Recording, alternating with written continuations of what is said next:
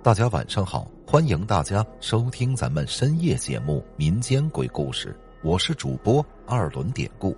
今天咱们要讲的这个故事，名字就叫偷吃贡品的老太太。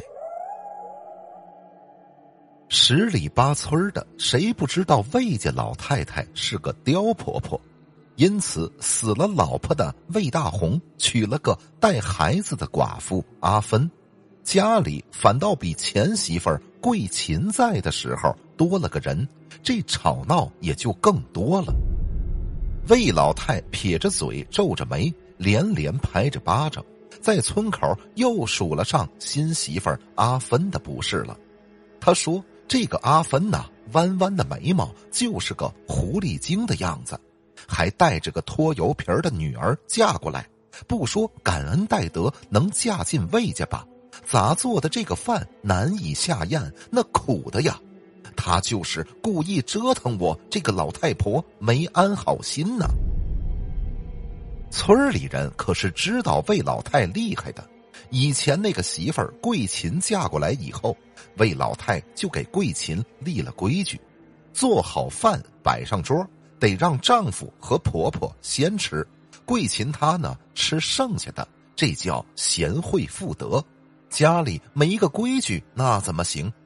后来桂琴生下儿子，整天忙里忙外，喂饱孩子以后，她把剩菜汤倒进饭里，三两口吞下去，还得赶忙去收拾，晚了婆婆又要教训她。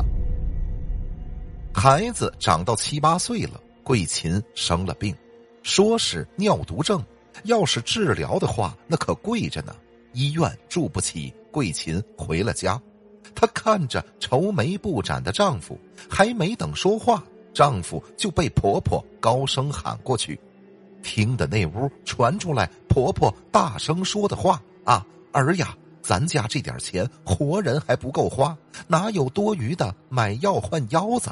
要是我得了啥病，你可别给我治，我一根麻绳上了吊，不拖累你们呐。”桂琴无声的哭了几场，最后她喝了农药，就这么死了。魏大红三十多岁的年纪死了媳妇儿，他熬不住，没过多久就娶了寡妇阿芬。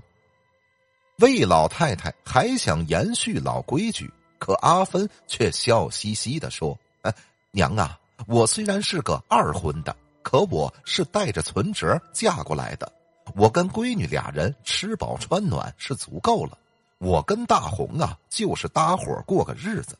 您要是看不惯我们娘俩，咱就分开吃，各做各的。您呐也少生气，是不是？魏老太被堵得没话说，总不能让儿子再打光棍吧？其实阿芬是个挺好的女人，对待魏家的儿子和自己的女儿都很心疼。对丈夫大红也是有说有笑，知冷知热的，就是这个婆婆魏老太总挑她毛病。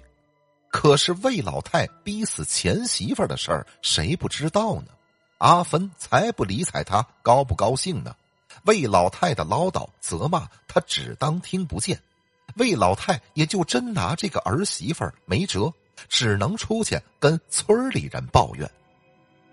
就说阿芬做饭这回事儿吧，魏老太那是怎么吃那个饭菜都是觉得苦涩难咽，他摔摔打打的骂阿芬糟蹋粮食，可一个桌子吃饭的儿子和孙子都说这饭菜怎么就不好了啊？挺香的呀！大红拉着脸说：“娘啊，你就别故意找茬了。”你那碗饭难吃，你换我的啊，都是一个锅里盛出来的。阿芬还能故意让你的饭菜难吃不成？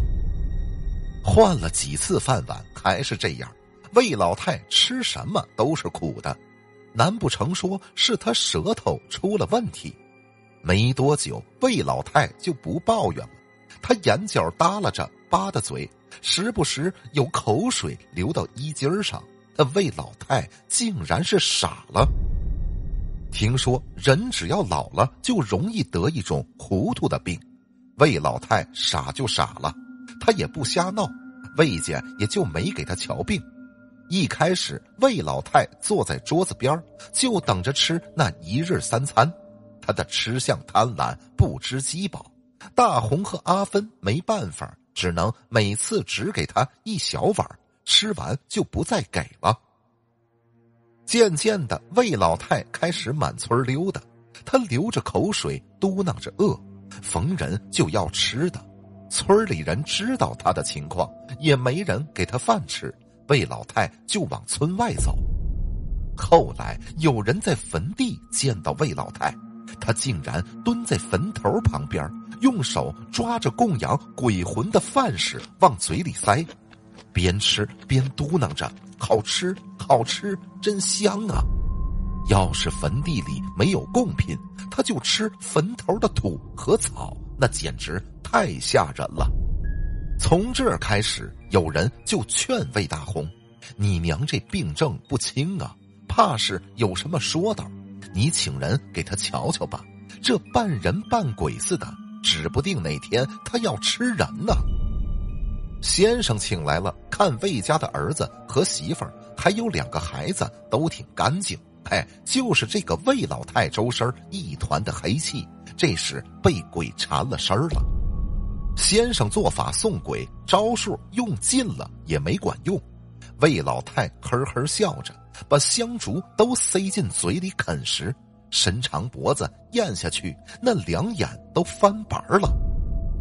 先生告诉魏大红：“这是你以前的媳妇儿桂芬缠上了魏老太，她生前吃不上饱饭，又赌气喝了药，死了以后怨气儿不散，跟着老太太。”魏老太太吃什么什么苦，那是因为每口饭菜都被鬼吸了阳气，活人吃着就变了味道啊。魏老太阳气越来越少，那人也就越来越糊涂。如今魏老太阴气太重，阳寿不足，她跟贵芬的冤魂怨气已经融到了一起。要是非得送走贵芬，那魏老太也就活不了几天了。魏大红听完，搓着手，他现在很为难，他可不敢担负杀母的名声，只能是把魏老太锁进了屋子里，不让他再去坟地吃东西。每天都能听见魏老太喊着饿，他抠着墙皮往嘴里填。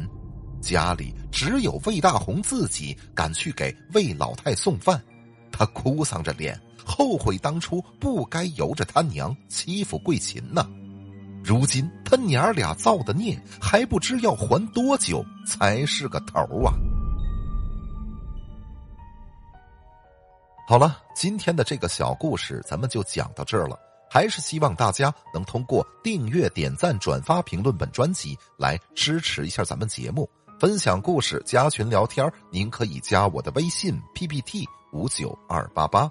节目最后，典故再次感谢您收听咱们民间鬼故事。那朋友们，咱们就下集再见。